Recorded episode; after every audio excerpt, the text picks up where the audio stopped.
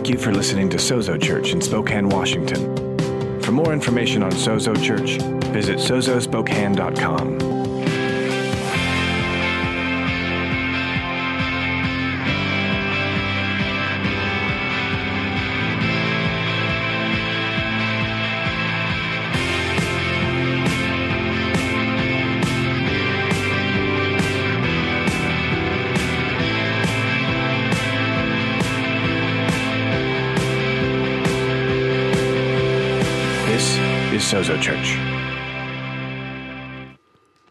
Good morning, Sozo. How's everybody doing this morning?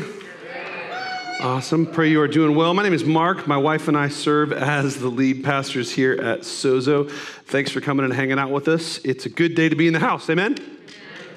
Amen. Um, real fast. I know we, it's been a it's been a very full morning. It's been a good morning. It's been a full morning. Um, but uh, I have a few more quick things that we need to to cover here. Um, so I'm going to go ahead and jump in. Um, want to give you all a update. Actually, let's start with this. Back to church Sunday. Everybody say back to church Sunday. Um, back to church Sunday is awesome. Now, now I want to remind those of you who call Sozo your home church, who call this, I'll call this place home. Um, we we believe that part of our call to make this our church is that we are called to be a generous people. So you are, come on, a generous people. So we, we call for generosity, not just money. A lot of people say, oh, churches are just after my money. And so I want to make it clear we are, we are after way more than just all of your money. Uh, we, we teach around here that we're supposed to be generous with our time, our talent, our treasure, and our testimony. And this morning, I want to remind us of one of those ways that we ask you to be faithful with your testimony. I think I've got some people passing buckets. Do I have people? Bucket passers. Start bucket passing. Um, I'm going to ask all of y'all to grab one of these packs. We're going to give you six of these to invite people to church this week. Here's my challenge to you if this is your church hand all six of these out this week and bring somebody to church with you next week. Amen? They were more excited over there this week. What's up? I thought y'all were where all my charismatic people sat. I thought those were my liturgical people. Come on. We're gonna bring, we're gonna bring lost people to church next week. Amen? Amen. And, and the cool thing about this uh, for us is, is that uh, we make it as easy as possible for you. We've got swell coffee coming beforehand to give out a bunch of free, really good, yummy coffee. That's good, right? So you don't have to drive through anywhere. You can just come right here. We'll buy your coffee. Uh, and we've got a barbecue afterwards. You can bring a side dish if you are able. We would appreciate that. And we're going to feed you. We're going to hang out. We're going to have a good time. Kids are going to have fun. You're going to have fun. And if you don't like it, we'll give you your money back because it's free. Um, so, uh, so go ahead and, and, and, grab one of those, hand those out. Um, real fast, uh, next quick thing uh, while, while they're finishing passing those buckets, uh, just a quick update on Emmanuel. Um, as, we've, uh, as we've talked, Emmanuel is what we're doing for Christmas this year. Christmas falls on a Sunday. And so, what the Lord laid on our heart was we have purchased airtime on KHQ, and we're going to broadcast an opportunity to encounter the Holy Spirit and hear the gospel to over a million people in this part of the state, northern Idaho and Montana. Amen? Um, and I'm excited to, to share with you. Uh, next week, we're going to be receiving our offering uh, for that so that you can pour into it. I'm excited to share next week with you some of the ways that God has already begin to pro- uh, begun to provide. It's absolutely amazing. Confirmation after confirmation just keeps coming in that this is what the Lord would have for us. So I'm excited to share that with you.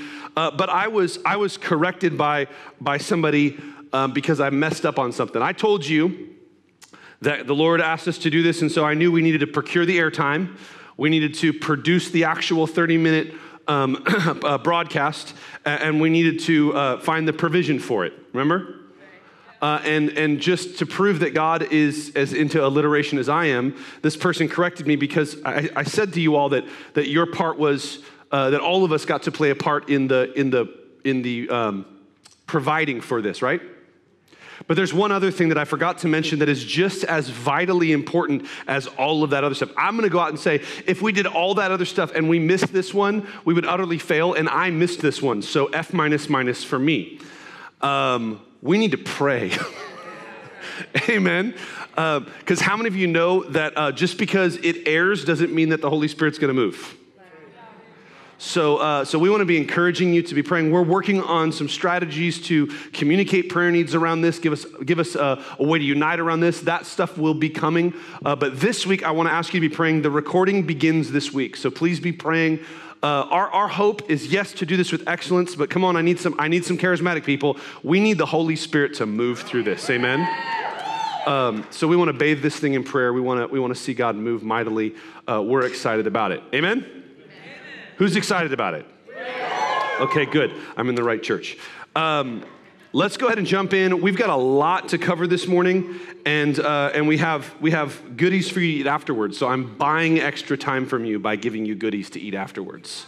Um, amen. Thank you, Angie. Uh, you, uh, Angie has let me know if you have problems with how long I preach, you can go talk to her. So um, she's the she's my official time bodyguard. So. Um, and I would not mess with her if I were you. Just saying. I'm just saying. Just saying. Uh, if you got your Bibles, let's go to John chapter 15, verses 25. We're going to read all the way into 16, verse 1. Um, and I, am excited about what we get to cover this morning. Uh, if, you, if, you, if you found that in your Bibles, let's go ahead and stand to our feet. We are going to read two verses before we get to those. Uh, we read these last time we were together. I just want to make sure uh, that they're kind of in our hearing and we understand these things because Jesus, as I mentioned last week, Jesus is speaking to a specific group of people about a specific experience that they're going to have. And we have to understand that there's stuff for us to glean out of that. Amen?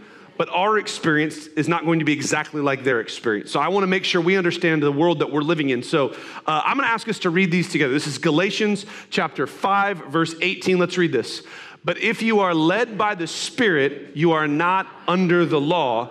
And then Romans 10:4 tells us why. Romans 10:4, let's read this. For Christ is the end of the law for righteousness to everyone who believes. How many want to say amen? And that's good news. Amen. Let's go to John now. John chapter 15. Uh, what verse did I say we're starting in? 25. Verse 25. I can find it in my Bible. I do this for a living. Jesus speaking here says, But the word that, that is written in their law must be fulfilled. They hated me without a cause. But when the Helper comes, whom I will send to you from the Father, the Spirit of truth who proceeds from the Father, he will bear witness about me, and you also will bear witness because you have been with me from the beginning. Chapter 16, verse 1. I have said all these things to you to keep you from falling away. Let's, let's pray together this morning and ask the Lord to speak to us. Holy Spirit, we thank you for your word. Come on, can I get anybody who wants to thank Jesus for his word this morning? I said, pray with me, not listen to me pray. Holy Spirit, we thank you for your word. God, we thank you that it is a living and active word, not a dead and a passive word. We thank you, God, that it, it comes to us, it meets us where we are, but it takes us where we need to go. And so, Lord, we, we ask, God, for ears to hear, hearts to receive, feet to respond. We ask to know that those things are ours in you. So we lay aside every distraction, every discouragement, every side road, everything that might come to try to rob from us the treasure that you desire to give us today. Lord, we ask that you would speak and we would hear, that we would hear and we would receive, that we would receive and we would respond. Lord, we don't want to leave this place thinking the same way we thought when we walked in. We don't want to leave this place responding the same way we responded when we walked in. We want to leave knowing even more all that you have accomplished for us, all of that, all that you have done for us, all that is ours in you, and that we might live that out to the fullest expression possible, that you might receive the glory that is due your name. The world might be filled with the good that you desire for it. In Jesus' name. Come on, everybody said? Amen. Everybody said? Amen. Greet somebody around you real fast and grab yourselves a seat.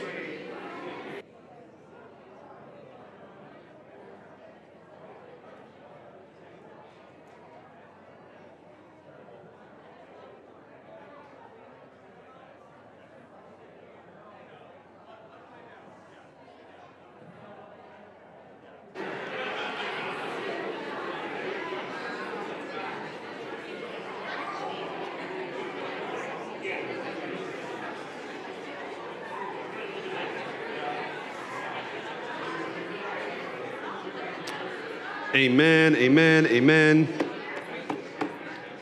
Guys are too friendly.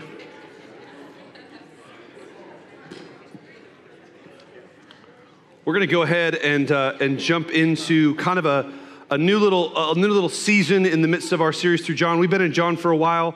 And uh, we've kind of, if, you, have tracked with us through this, you know that we sort of end up landing in these pockets where God sort of starts to drill down into some things. And we've, we've just come out of a season where, where we have been reminded of our continual call, come on, to abide in Christ. That, that resting is not something we do so that we can then go out and work, but resting is something we're called to do continually and constantly that everything that we are called to comes out of the place of resting in Him. That, like a branch cannot produce unless it abides in a vine, we cannot produce unless we abide in Him. Amen? And out of that, we also were challenged in this idea, and this, this is still something, if I'm being honest with you, still something that if I linger on too long, I end up in a puddle of tears. And that is this that you, you, you are loved to the same measure and with the same means that the Father loves his Son. You are cared for. The, the, when the Father looks at you, He desires to care for you, to provide for you, to, to, to, to give Himself to you. Come on, just like He does Jesus. Do you want to know how loved you are by the Father? Do you want to know? He didn't give Himself for you, He gave something better than Himself, He gave His Son. Come on, dads, I need some backup here. There are people, listen, there are people, listen, there are people in this room, I'm not making this up, that I would die for. Ain't nobody in this room that I'd kill my son for. But what did the father do? When it was time to show his love for you, what did he do? He gave his only begotten son. Why? Because he loves you. So we've been challenged to rest in the Son, knowing that we are cared for as beloved to the Father. Come on, somebody. And what the Lord's leading us into now in the midst of this text is this idea that, that as we abide in Christ, come on, as we as we learn to, to live as the beloved, being cared for by the Father, that He's not even just satisfied with that. He now desires to give us His very spirit to be with and ultimately to be in us. So if you're taking notes, I want to start us kind of prequel. Come on, nerds in the room. I want to kind of hobbit the Lord of the Rings here for a second. Amen. We're going to really start this next week, but I want to, I want to talk to you under the title He is better. Come on, he's, he, how many people like better more than not better? I like better more than not better. I know that's controversial today to like better more than, because everything's controversial. Twitter hates everything. So, but come on, he's better. So this is a, a look at the supremacy of the Holy Spirit. And, and, and I want to just kind of kind of remind us here. Let, let's, let's let's remember the verse that we just read because I want to I want to put us in the shoes of this, the disciples for the first part of this, and then we'll move on. This is what Jesus says. But the word that is written in their law must be fulfilled. They hated me without a cause. And I want you to hear Jesus say that as a first century Jewish boy. Because here's, here's my big question if the fulfillment of the law requires the rejection of Jesus, how are the disciples to now live? How, what is supposed to orient the disciples if Jesus says, Look, they're living according to their law, they're doing exactly what the Torah tells them to, they got to reject me. They have to, they have to hate me, they have to reject me, they have to, they have to have nothing to do with me. If they're gonna be good Jewish people. We, we touched on this when we, were, when we hit John 6. Does everybody remember John 6? Jesus, Jesus stands up and he goes, Hey, he had a huge crowd. He finally got success. He finally got the nickels and the noses. He finally got the butts and the bucks. And Jesus stands up and he, he of course, being Jesus, is gonna placate to keep his audience, right? No, he stands up with the biggest crowd he's ever had and he goes, Hey, by the way, if you don't eat my body and drink my blood, you can go to hell. And all the little Jewish kids were like, mm. and they all just kind of slipped out the back. And, and, and, and so, because he lost his crowd, he was worried about losing his disciples. So he said, Hey guys, let me explain what I meant. No, he turns to his disciples and he goes, Aren't you guys going to take off too? And here's why I know that they're not going to take off now because of what they responded. They said, Where else can we go? Who else has the words of life? See, the disciples can't unsee what they've seen, they can't unknow what they've learned. And so when Jesus says, Look, if you're going to fulfill the law, if you're going to live as a good Hebrew Israelite Jew, you got to reject me. You have to. You have to reject me. What that means the disciples now have a choice. Reject Jesus or reject the law. And if they reject the law, they've got to be wondering, how are we going to live? See, we, we, struggle to understand this because we don't grasp really the width and the breadth and the depth of just how much the law shaped everything in their life. There was no area of the law that, that no area rather of life that the law didn't touch. It dictated what you ate. It dictated how you dressed. It dictated where you went, what, where you went at certain seasons, how you. It determined how you lived your life down to what kind of crops you were allowed to plant in what kind of fields. And Jesus goes, Hey, if you're gonna live like that, you can't be with me. Did you hear that? See, we just kind of glance over this like, well, yeah, I mean, the bad people had to. No, he says that, that, that according to their scriptures, they have to do this. The scriptures did everything. And so I imagine the disciples were sitting there going, okay, okay, Jesus, so you're getting rid of that law, so you're going to give us a better law. You're going to give us like an, you're going to give us a new and improved version. You're going to give us like a new and improved scriptures.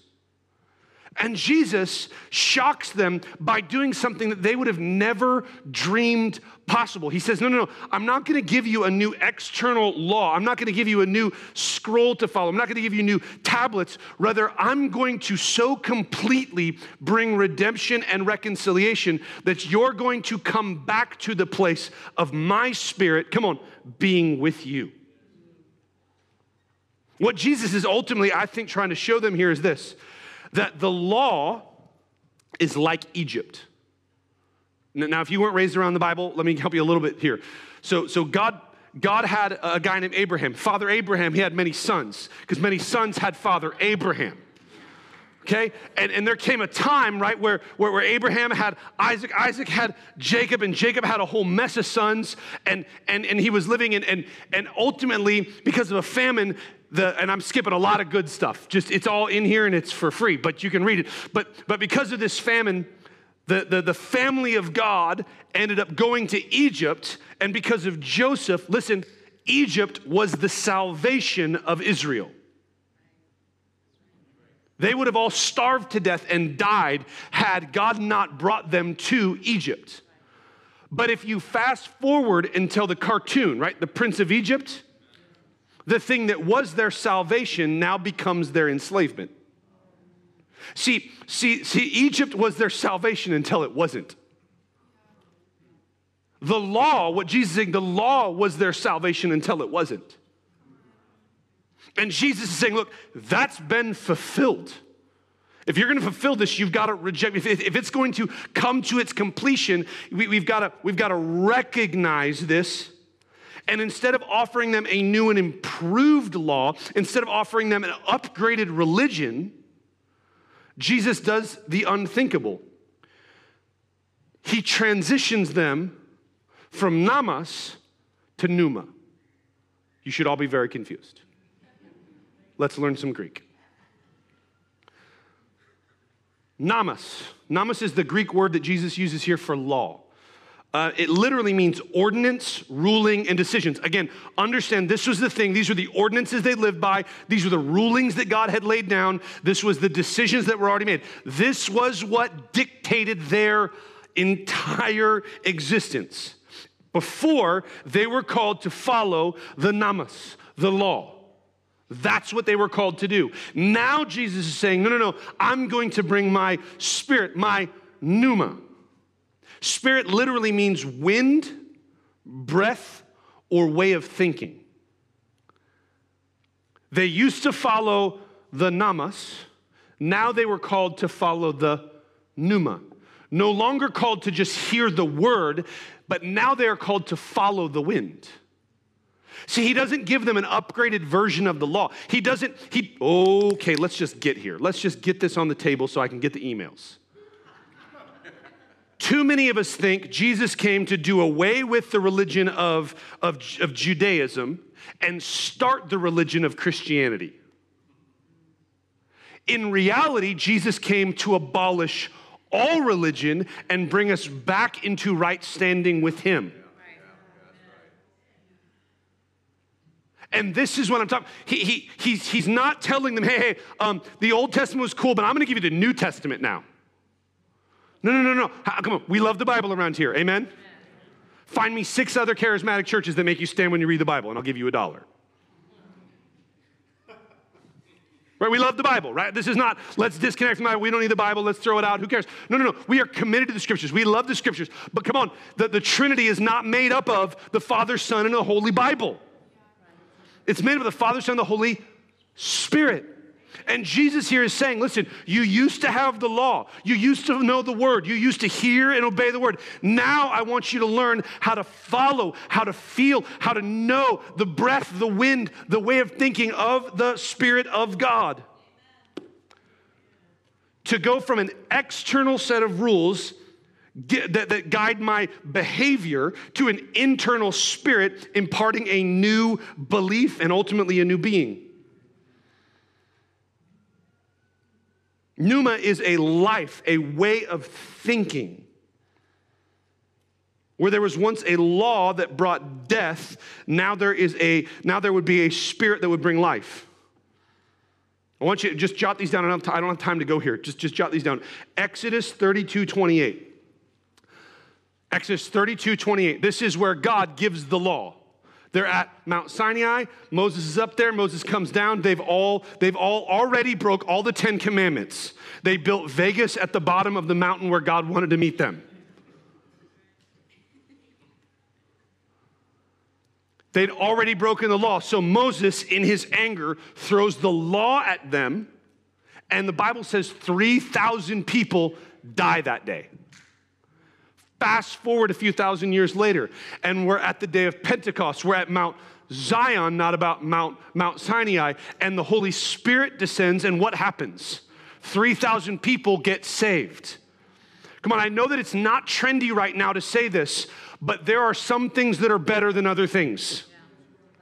And I'm here to tell you, without apology, the Spirit is better than the law.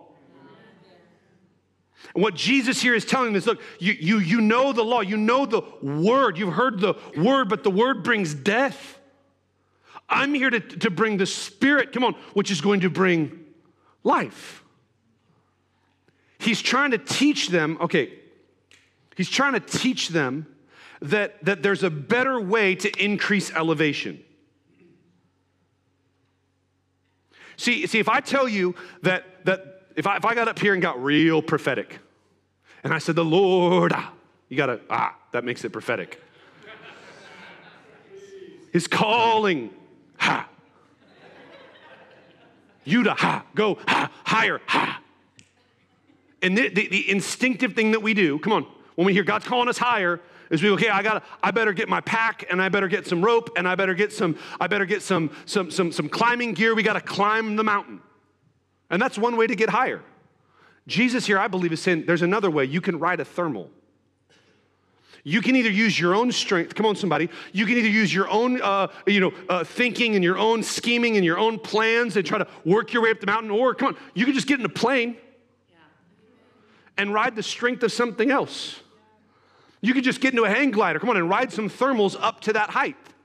And Jesus here is saying, before you trusted in your own strength, your own capacity, your own discipline to make your way up the mountain, I'm here to tell you there's a wind coming.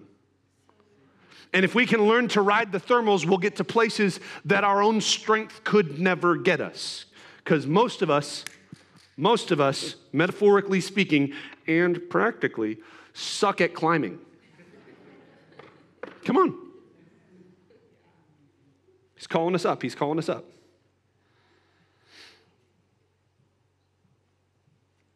He's freeing them from living under the Pentateuch to live under the Parakletos.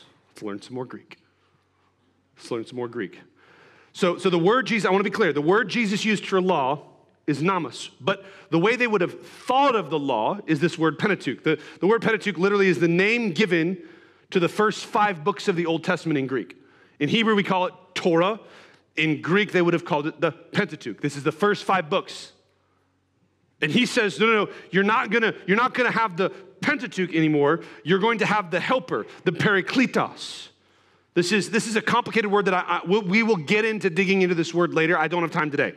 Um, it, means helper, comforter, advisor. It's a legal representative in a court case. When you were, when you had a, when you had somebody who was coming against you and, and bringing charge against you, it was sort of your defense attorney is one, one aspect of what this is. If you look in, in different translations of the Bible, you'll find that this word gets translated a lot of different ways. Ultimately, what he was telling them is that life is no longer about living in conformity, but about living with the comforter. Again, understand these first five books of the Bible would have, would have laid out the cultural expectations for everything in their life clothing, food, schedule, calendar. You get that the, that the Hebrew people have an entirely different calendar than every other nation in the world. That's how, that's how utterly separate God was trying to make his people from everybody else. That's how utterly different. And Jesus now comes and says, Look, it's, it's not about that anymore. I'm now taking you from, from, from, from trying to live in conformity to, to these external rules to now begin to live in the abiding reality of the Comforter. The law brought a demand for conformity or there would be condemnation. But the Spirit brings comfort and a convincing that you belong to Him. Before it was, you, you, have to, you have to follow, you have to know and memorize and follow these five books, or else you cannot be included. I mean, is anybody else impressed by that? You understand that, that the Jewish people at the time would have had memorized the first five books of the Bible? Memorized. Quick, what's your spouse's phone number? I don't know. I push the face on my phone and it calls her. I swear, if the Safeway number in, uh, wasn't her number, I wouldn't know what the number was. Embarrassing fact, my oldest child, we were somewhere and somebody said, Oh, what's your phone number? And, and uh, they, they asked her, and, and she kind of looked at me, and I'm like, No clue. No, I mean, literally, I, right now, she just said it like two days ago. Still don't know what it is. I don't know any of my kids' phone numbers. I just pull out my phone. These people had the first five books of the Bible memorized. I forget my own birthday. Come on, this, this, is, this, is, this is the level of weight they would have had to carry. And Jesus here is saying, look, where there was where there was a demand for conformity before, now I'm going to give you a comforter who meets you in your distress, who meets you in your need, who meets you in your time of suffering, who meets you in your hour of distress. How long had these kids carried, come on, the weight of the law around with them? And here Jesus is saying, yeah, yeah, yeah. Instead, now I'm going to give you a comforter. The promise of the comforter, here's the amazing thing, was not based on their performance. He's not saying, hey, if you if you do well for long enough, come on, then I'll, I'll come and hang out with you understand, again, I don't have time to get into the, the, the, the, the nuance of the Greek here, but understand that the only reason, come on, the only reason you would need a parakletos, a comforter, a helper, an advocate, would be because you were in court. Now, I know that we live in a country where you are innocent until proven guilty. Amen? Except on Twitter. Um, right? Like, like that's, that's the law. But, but how many of you know you, you the, the assumption, right? The, the, sort of, the sort of disposition. Even when I said that to y'all, you're innocent until proven people are like, well, kind of. Right? Like there's, there's already this, this predisposition. If you're in a place, what I'm trying to say is this if you're in a place where you need a defense attorney, you're already in trouble. You've zigged a few times when you probably should have zagged.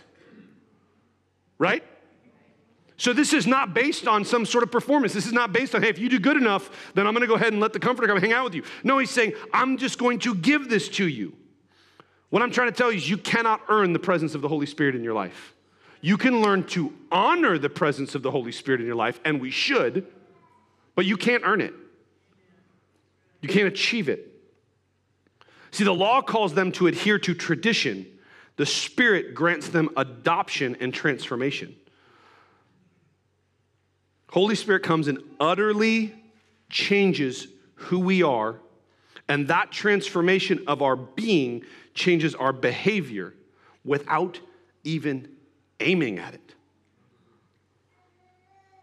Both of these happen. Both this, both, both this learning to honor him and learning to, to, to receive our new being when we embrace this truth. And here's where I want, I want to try to turn this and help. Okay, that was kind of the world they lived in. What's the world we live in? We've got to grasp this too. God had given his people a guardian.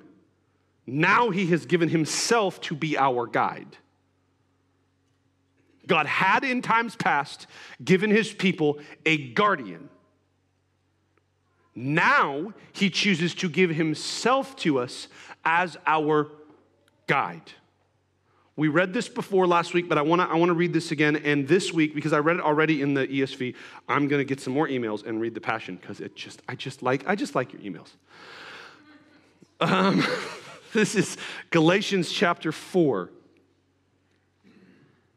In a similar way, God has promised our ancestors something better. But as long as an heir is a minor, he is not much different than a servant, though he is master over all of them.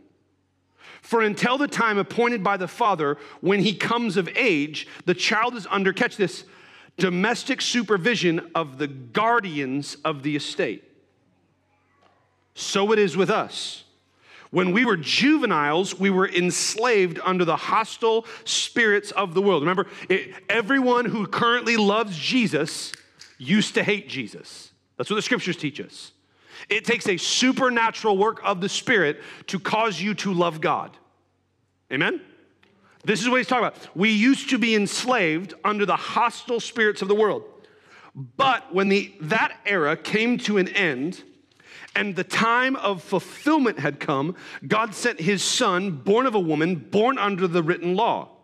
Yet all of this was so that we would, re- so that he rather would redeem and set free all those held hostage to the written law, so that we would receive our freedom and a full legal adoption as his children. That's where Christians say amen. So, so, so, so I don't want to get emails about like, well, you're, you're, you're telling us that there's no more rules and there's no more. I'm just reading you the Bible. Jesus comes written under the, the written under the, the, the Nomos and the Pentateuch, and he delivers all of us who were also born under that. He has delivered all of us. Verse 6 and so that we would know for sure that we are his true children. Because he delivered, he says, just leave us free from the law. He says, now that you're free from that, I'm going to, I'm going to cause you to come into the full maturity of your adopted status as the sons of God in the earth. Again, I thought two Christians would be excited about that. And, and in order to prove this to us, so that we would know for sure that we are his true sons, God releases the spirit of, of sonship into our hearts moving us to cry out intimately, My Father, you, our, our true Father. Now we now we're no longer living like slaves under the law, but we enjoy being God, being God's very own sons and daughters. And because we are His, we, we, have, we can access everything our Father has. How many come on, come on, how many of you really believe that? You can access everything God has. If that doesn't bother you, I'm glad you weren't raised in the kind of religion that I was raised up in. Because I read that and I'm like, that can't mean that. Why is it? For we are heirs of God through Jesus, the Messiah. See, we used to have a guardian we used to, we used to need, come on, we used to need a guardian, somebody to protect us, somebody to, to, to, to, to be with us. But now God is saying, no, no, now I'm going to be your guide. Let me put it this way the law was given to impose limitation, but Holy Spirit comes to impart liberation. The law, the idea was this Jesus had not yet come, come on, to liberate his people. So what was given was something not not that would make them liberated, but would be a preserving work, a preserving it, a guard, a guardian, a, a teacher, a guide to, to show them the reality of who God is and how corrupt sin has caused us to be. That, that, that revelation is never going to save you. You recognizing how much you suck without Jesus is not going to get you to Jesus. Come on. where the law was meant to, to restrict, to, listen, listen, to protect, to preserve. Just like, I said it earlier, just like Egypt. Egypt was salvation, come on, to Israel until it wasn't. I think it stopped being salvation to Israel when they started killing their babies and enslaving them. Let me just rip the band aid off. Religion is good if you can't get to Jesus. But Jesus and the Holy Spirit in your life is better than religion.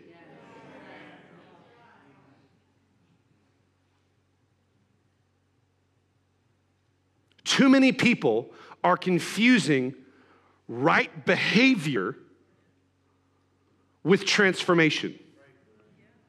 You learning how to, how to behave around other Christians is not your life being transformed. You learning how to not be so hungover on Sunday morning that you can't make it to church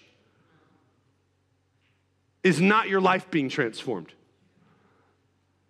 Okay, okay, okay, okay, thank you.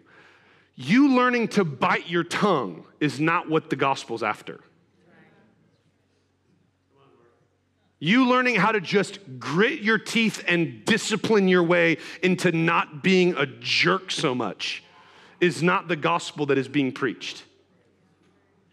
But so many of us have settled for that. So many of us have settled, I'm not picking on anything, but so many of us have settled for 12 step programs that work. And look, here's what I'm trying to say to you if the 12 step program is stopping you from looking at the stuff you shouldn't look at, drinking the stuff you shouldn't drink, smoking the stuff you shouldn't smoke, whatever it is, I'm happy for that. But I'm telling you, don't stop there.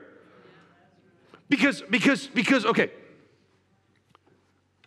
the law was given for limitation, the Holy Spirit comes for liberation. Amen? Let me say it this way the imposition of limitation is appropriate in the face of immaturity, but is an insult to the fully developed. Do I need to read that again? Imposition of limitation is appropriate in the face of immaturity. It's appropriate, it's right and good. Parents, when your kids are immature, it's right and good to have some restrictions on them. Amen? There are, but but but as they mature, Come on, and all of us, all of us struggle with, with how much, how much, okay, how much throttle and how much clutch, right? Like with our kids as they get older, right? Am I the only one? I'm the only. You guys all were just wonderful parents. You figured out all your stuff, and I'm just the guy who needs help. Thanks. I'm glad I'm here for you to help me. If I was half as righteous as y'all think you are, we wouldn't even have a problem. Um, right so so th- there are things that are appropriate when they're young but as they get older come on things need to they need to have more freedom in the face of immaturity limitation is the right thing to do but as maturity comes as development comes we've got to things have got to shift and change come on let me let me just let me just let me just let me just breastfeeding an infant appropriate breastfeeding a teenager not appropriate right? As development happens, things have got to shift. The things that used to be life and good, there comes a point where those things can no longer be. Limitation is appropriate where there's immaturity. But, but where there's maturity, it's inappropriate, it's odd. But here's, here's the problem maturity as sons of God does not come by discipline and striving. I'm going to read that again because y'all need to hear that. Maturity as sons of God, as the people of God, Maturity doesn't come as I learn to be more disciplined, as I learn to strive better, as I learn to, to improve my report card. That's not what maturity is. It's not, it's not, I've memorized enough Bible verses, I've prayed enough prayers, I've sacrificed and served enough. It comes by being pierced by the awareness that you are the righteousness of God in Christ Jesus. Hebrews chapter 5, verse 13. Let's read out the passion again. For every spiritual infant who lives on milk is not yet pierced by the revelation of righteousness. So, how do you get off milk? You get pierced by the revelation that you are already done, finished, final. Jesus is not working anymore. You are the finished, final work of Jesus. You are now, currently, presently, right now, the righteousness of God in Christ Jesus. You go, but I don't. You can argue with the Bible. You'll lose. But my behavior is still. I'm not saying you, you, you don't need to learn how to live that righteousness. Please hear me.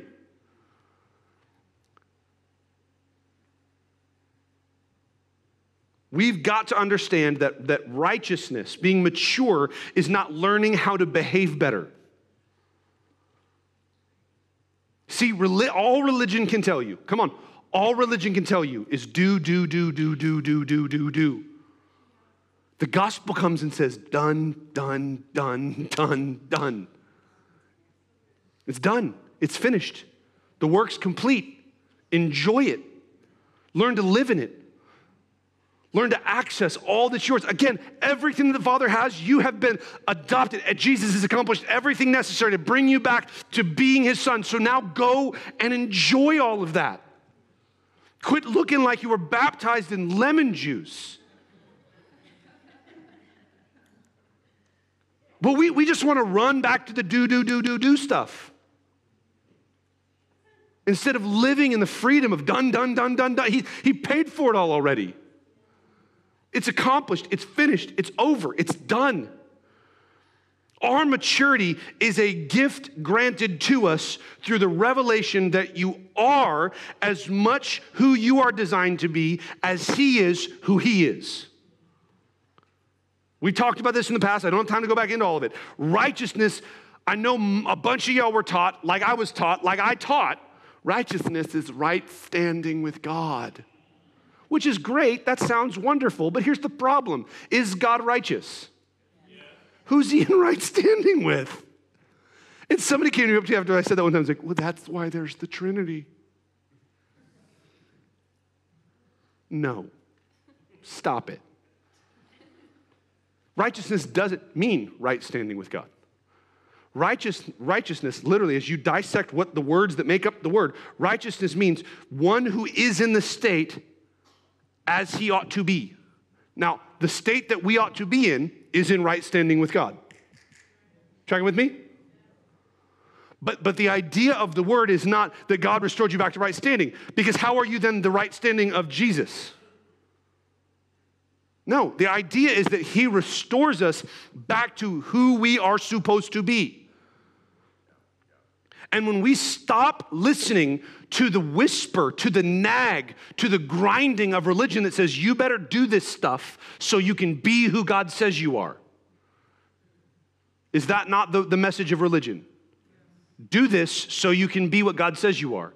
But Jesus says it's done. Jesus says it's finished. Jesus said he paid it all. Jesus is, is, is now seated at the right hand of the Father.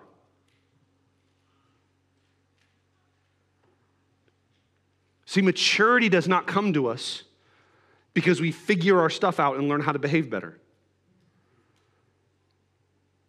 It comes to us when we, when, we, when we come under the idea that true righteousness is to be in the state of one who is as he ought to be.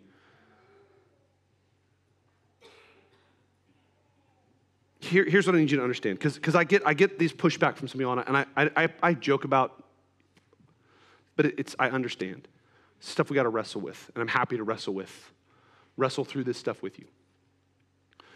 I get accused of giving people license to sin. I, have jokingly said, but it's not really a joke.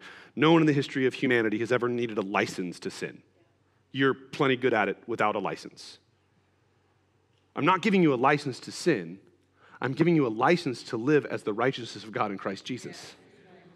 Because here's what I know here's what I know behavior always comes in alignment with your being.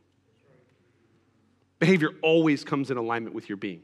If you're told you are worthless, no good idiot, you will live your life. If you, when you believe that, when that gets down into your gut, you will live as a no good, worthless idiot. Anybody ever, I can prove this to you. I grew up in an area, spent some time, I shouldn't say I grew up, I've never grown up. Um, I, I spent some time in my, in my elementary years living in a very wealthy suburb of Houston, Texas. All my friends' parents were millionaires. They, they, were, they were huge, hugely successful, um, very, very, very well off people. Um, and and I, I, lived in this environment. My parents moved us there because the schools are really good, right? Like we, I, I, I, was the poor kid in school. My parents were very well off too, but compared to these people, right? Because you only know things compared to other people, right? And so, so I, I lived there. And, and here's the funny thing: is I've sort of kept track of some of my friends. Some of these guys, listen, are are are, are not the most disciplined. They're not the brightest. They're not that good at business. But all of them that were raised up in this environment of just knowing that, hey, this is the way we live our life. This is the outcomes that we expect from our life is success and wealth and money. Some of these guys have done everything wrong in their life, and yet they still continue to be financially successful. Why? Because they believe that's who they are. I'm not talking about some stupid law of attraction garbage and, and put it out in the universe, then it'll come back to you. I mean, when you know who you are, that's how you live. I, have shared this before. I have, I have the coins from anonymous groups, okay? I went there, I earned the coins. Eventually, I had to come to a place where I could not stand up in another anonymous group and say, Hi, my name's Mark, and I'm an addict. Because I knew I wasn't anymore. I wasn't an addict anymore. There is, there is no more a chance, listen, of me relapsing into drug addiction as there is of me going on, a, on some sort of mass killing suicide mission. It's not who I am. There's no more hook there anymore. When I have a bad day, I don't think about that anymore. I don't go there. Why? Because I know who I am in Him. What I'm trying to tell us, what I'm trying to get to us, what I'm trying to get through our brain, come on, and down into the fiber of our being is that you are the righteousness of God in Christ. So live like it, yes, but until you know that's who you are, it's just a mask you're wearing, it's just a part you're playing. And God gives us His Holy Spirit to come within us to prove to us that that's who we are, to liberate us from all of that. Again, the, the, the law was given it to impose limitation. Holy Spirit comes to impart liberation. But hear, hear, hear this. As long as you see yourself as a sinner, as long as you see it, you will struggle to live as a son. And, and I'm, I'm just, I'm just, I'm just going to tell you the truth. Can, can, I, can I tell you the truth? Can preachers tell you the truth? Are we allowed to do that? Living as a son, 2,700 times better than living as a sinner. It just is. It's more fun, it's more fulfilling, it's easier. There's one you don't hear in church, is it? Living as a son of God is easier than living in sin. As long as we struggle, as long as we, as long as our, our primary thought is, well, I, I'm just pastor, pastor, pastor. Just a sinner saved by grace. You, you, you're right. You, you were a sinner saved by grace. I looked it up, I did the math. For 2.7 nanoseconds, and then you were a son of God.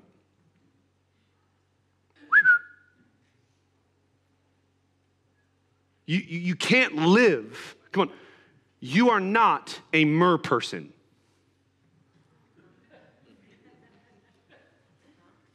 You are, you are not half fish, half person. You are not designed to live sometimes as a sinner and sometimes as a son. There are no amphibians in the kingdom. Come on, either, either, listen, listen, listen. Here's, here's the big controversy. This is the thing I, I, have lo- I've literally, I'm not making this up, I've lost friends over this. You are either as righteous as God is righteous, or you are not righteous at all. There is no, there, it, it's binary. I know, I'm sorry. Um, it's either or. Well, I'm just learning to grow in my righteousness. You, you can't learn to grow in your righteousness. You can learn to be more convinced that you are righteous, but you can't grow in righteousness. Either you are or you're not. And I'm not standing up here and telling everybody that you are. I'm telling everybody that you can be. And if you have, if you've repented and you believe, if you have been converted, if you are saved, then you are right now. Not when you get your stuff together. You are right now, right now, the righteousness of God in Christ Jesus. Am I the only one that, like, if I would have heard this 15 years ago, my life would have been very different? And what I'm trying to get us to understand is the Holy Spirit comes now to, to live in us and with us and through us to convince us, come on, that that's who we are. To convince us that that's our being, so that we can then, so that we can then explore all that there is for us in God. I love, I love the Chronicles of Narnia. Anybody else love the Chronicles? I love the Chronicles of Narnia. Anybody else really scared that Netflix owns that and they're going to try to make that into shows? I'm scared.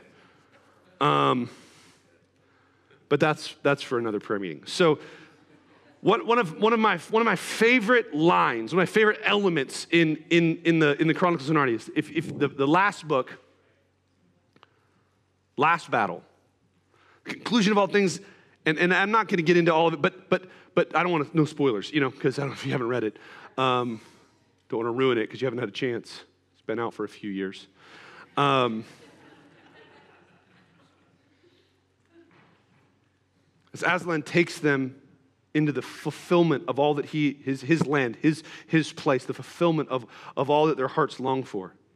The call in that moment is further up and further in. Further up and further in. And as they go, things get brighter and clearer and bigger and grander, and the food tastes better, and everything is just better, and that the colors are more vivid. And what I'm trying to tell you is that's the land we live in now. But, Pastor, I'm waiting to go to Beulah land. Some of y'all don't even know what I'm talking about. Some of y'all don't even know what I'm talking about. Some of y'all don't even know what I'm talking about. You're like, well, well, when I fly away, oh glory, that's when I get to do that. No. All that the Father has is yours. The Holy Spirit comes not to be another guardian to withhold from us, come on, but to be our guide as we explore further up, come on, and further in. And as we go further up and further in, colors get more vivid, come on, sounds get more beautiful, life gets more full, food tastes better, and all your wildest dreams come true. No. We're still alive. We still live in this world, but we get to partner, come on, with Holy Spirit as He brings that reality into this reality. As that reality begins to trump this one. And as we come into contact with things that aren't in alignment with that, we are given the authority, we are given the capacity to bring those things into alignment. See, that sounds kind of weird. That sounds like what Jesus taught us to pray. Your kingdom come, come on, your will be done when I die and go to heaven. Isn't that what we, we're taught to pray? But isn't that what a lot of us pray? Isn't that how a lot of us live? No, your kingdom come, your will be done on earth as it is in heaven. We better get used to seeing some, some beings covered in eyeballs. That's what heaven looks like. Right? Like you see angels in heaven. We, we see angels in, we, we like angels that we paint, right? We like angels with wings, like two, two. We're good with two. No, in the Bible, they got like six. In the, in the Bible, like they describe angels and they're like, yeah, it was just this, this like thing and just eyeballs everywhere. and somebody comes up to me and goes, You're charismatic. Don't you want your services to be decently and in order? I do, but I think God has a different definition of decently and in order than I do, because I would not call eyeballs everywhere decently and in order. I'd call that weird. I'm not saying stuff here ain't gonna change. Come on. What I'm saying is it gets better. It gets better. It gets better. It gets better.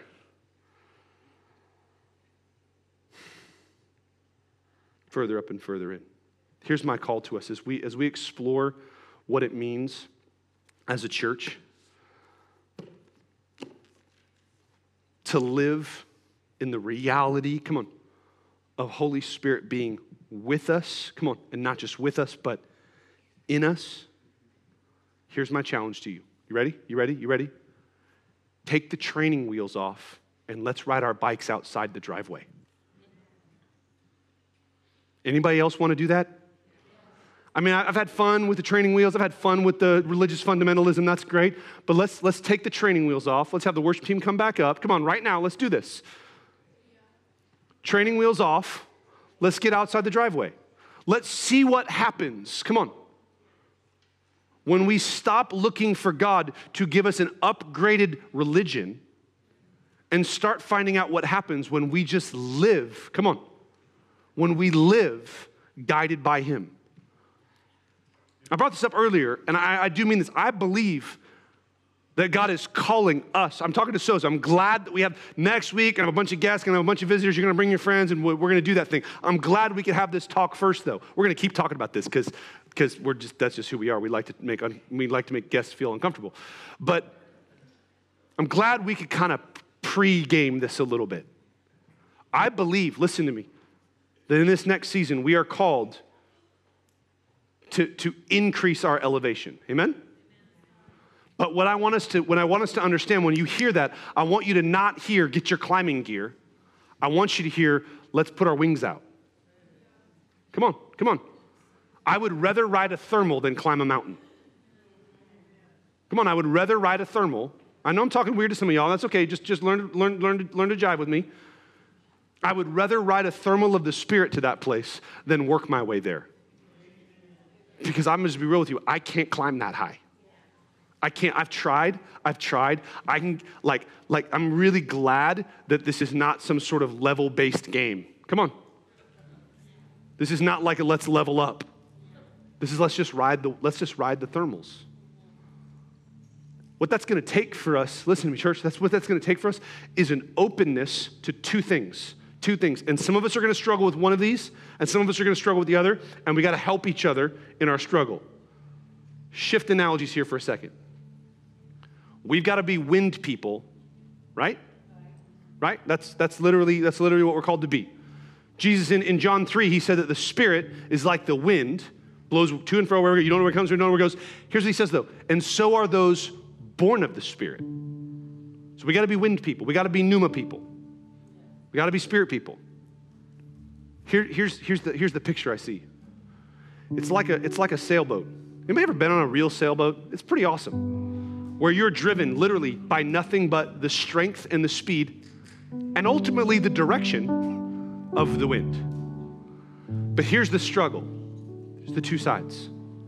Some of us struggle because we want to keep our oars in the water. I want to stay in control. I want to decide where I go. I want to decide where the ride ends. So I don't want I don't I just I just want to I just want to keep my I want to stay in control. And for you, come on, we got we got to lift the oars up. We got to put them away.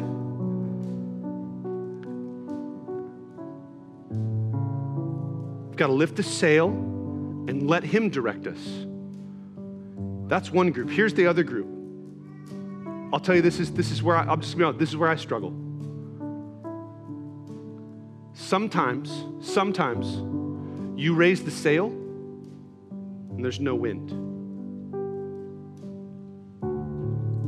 And I struggle with wanting to make the wind blow. I know y'all are way more spiritual than me. I, here's, what, here's what that looks like in my life I think I should be farther along than I am. I think I should have my stuff together more than I do. I think, I think, I think this should have already happened. I'm, I'm this old, this, I should already have this stuff accomplished. I should already be achieving this. I should already have, you know, kind of accomplished this. And all I can do is go, sails up. Holy Spirit, whatever you want to do, you do. I'm not putting my other, I'm not putting the rowers back in. I'm not cranking the motor on. If what you want is for me to just sit here for a while, let's just sit here for a while. If you don't want to say anything, I'll just wait. If you don't want to do anything, just wait. When the wind blows, we'll go. And when the wind doesn't blow, we're not going to go. It's really hard when you see everybody else. Come on, come on, talk to me. It's really hard when everybody else has their udder, their rowers, and their udder going. Their rudders moving and their, their rowers are going and, and they're, they're, they're kind of driving. They, they see you making progress. You're like, well, what's, what's wrong with me? But how many of you know you can go farther and faster on the wind than you can with your own strength? And Jesus comes to say, listen, the limitation of your own strength is irrelevant. Time to learn to ride the wind. So let's stand to our feet. We're going to respond. We believe it's right and good to respond when we hear the word. Amen? Celebration, contemplation, communion. Y'all are familiar with this, but let me explain it for those of you who are new with us. Me remind us for those of us who need the reminder. We believe that we are called to celebrate the goodness of God. Amen? We do that primarily through singing, through raising our hands, through dancing, through shouting, through getting a little crazy. We're good with all that. We're going to celebrate. We're going to celebrate that He has finished, completed, finalized everything we need for life and godliness. It's ours. You are the righteousness of God in Christ Jesus. That's a reason to celebrate. Amen? Contemplation. We're going to let, here's what I feel like the Holy Spirit wants to do this morning He wants to convince you of just how righteous you are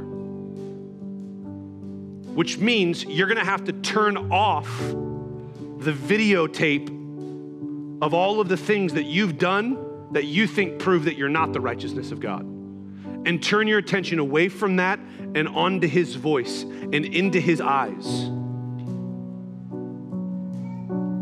Let yourself receive, let yourself, come on, be pierced by the revelation that you are the righteousness of God in Christ Jesus. Now, there's another level of contemplation here. Some of you have heard that, and you, you struggle with it because you go, Well, I don't even have anything to do with Jesus in my life. I'm here to tell you that through repentance and faith, you can be, come on, right now, the righteousness of God in Christ Jesus through repentance, faith, through repentance, through, through admitting and abandoning, come on, your own self effort, your own striving, your own trying. Some of you have, you strive to be as sinful as you can be. Admit and abandon that. Some of you strive to be as religious as you can be. Admit and abandon that. And believe, embrace and entrust Jesus for, come on, listen, everything. Trust Him to know who you are Trust Him to provide all that you need. Trust Him to be the soul satisfying joy that you were designed for. Stop looking for all that stuff everywhere else and embrace Him for it. Amen? The Bible says when you do that, when you repent and you believe, you are born again. You go from being enemy to being family. And I don't have magic words for you to pray. I don't need you to you know, close your head and raise your eyes. I don't need you to lift your hand. I don't need you to repeat after me. I need you to cry out to God with your own words, from your own heart, with your own life, and receive that gift of repentance and faith. And then we have communion. We, we celebrate the Lord's table every time we gather together. We take by a method known as intinction, where we take a piece of bread, or we have gluten free wafers on the end dip it in the juice and partake. We do have Keurig communion in the back. If you're not into sharing cups with other people, that's cool. You can do that. These tables are open to all who put their faith in Jesus. So you don't have to be a member here. You don't have to agree with anything I taught today other than Jesus is Lord. Amen? We'd love for you to take communion with us. If you're not a believer, you're just kind of checking all this stuff out, just kind of kind of kind of diving into all of this. We're not going to ask you to come up and pretend like you're a Christian and take communion. You can just hang out in your seat. No one's going to come around and dismiss Rose. No one will even know. You can just hang out there. The other way that we commune is one with another. We have a team of people over here by the cross that would love the opportunity to stand with you and pray with you. If you have any need in your life whatsoever, maybe the need in your life this morning is that convincing of the righteousness. They would love to stand with you and pray with you for that. Maybe you're going through a financial, a physical, emotional, relational, spiritual season where you just need God to step in. They would love to stand with you and pray with you. Here's what I want you to know that is not a religious exercise, that is not a spiritual discipline. That is a supernatural touch point for God to do the impossible. Because with man, come on, some things are impossible, but with God, nothing, come on, is impossible. We sang about it today. Nothing's impossible for him. So bring your impossibilities and let's stand and believe God to move mightily on our behalf. I'm going to pray and we're going to press in and we're going to let the Holy Spirit do whatever he wants to do this morning. Amen? As we respond. Holy Spirit, we thank you. Thank you for your abiding presence with us. Thank you for your goodness toward us. We declare that we desire your moving in our midst. Now we declare that we desire you to come and have your way. Come and do what only you can do. Come and be who you are. Come and convince us of your finished and final work.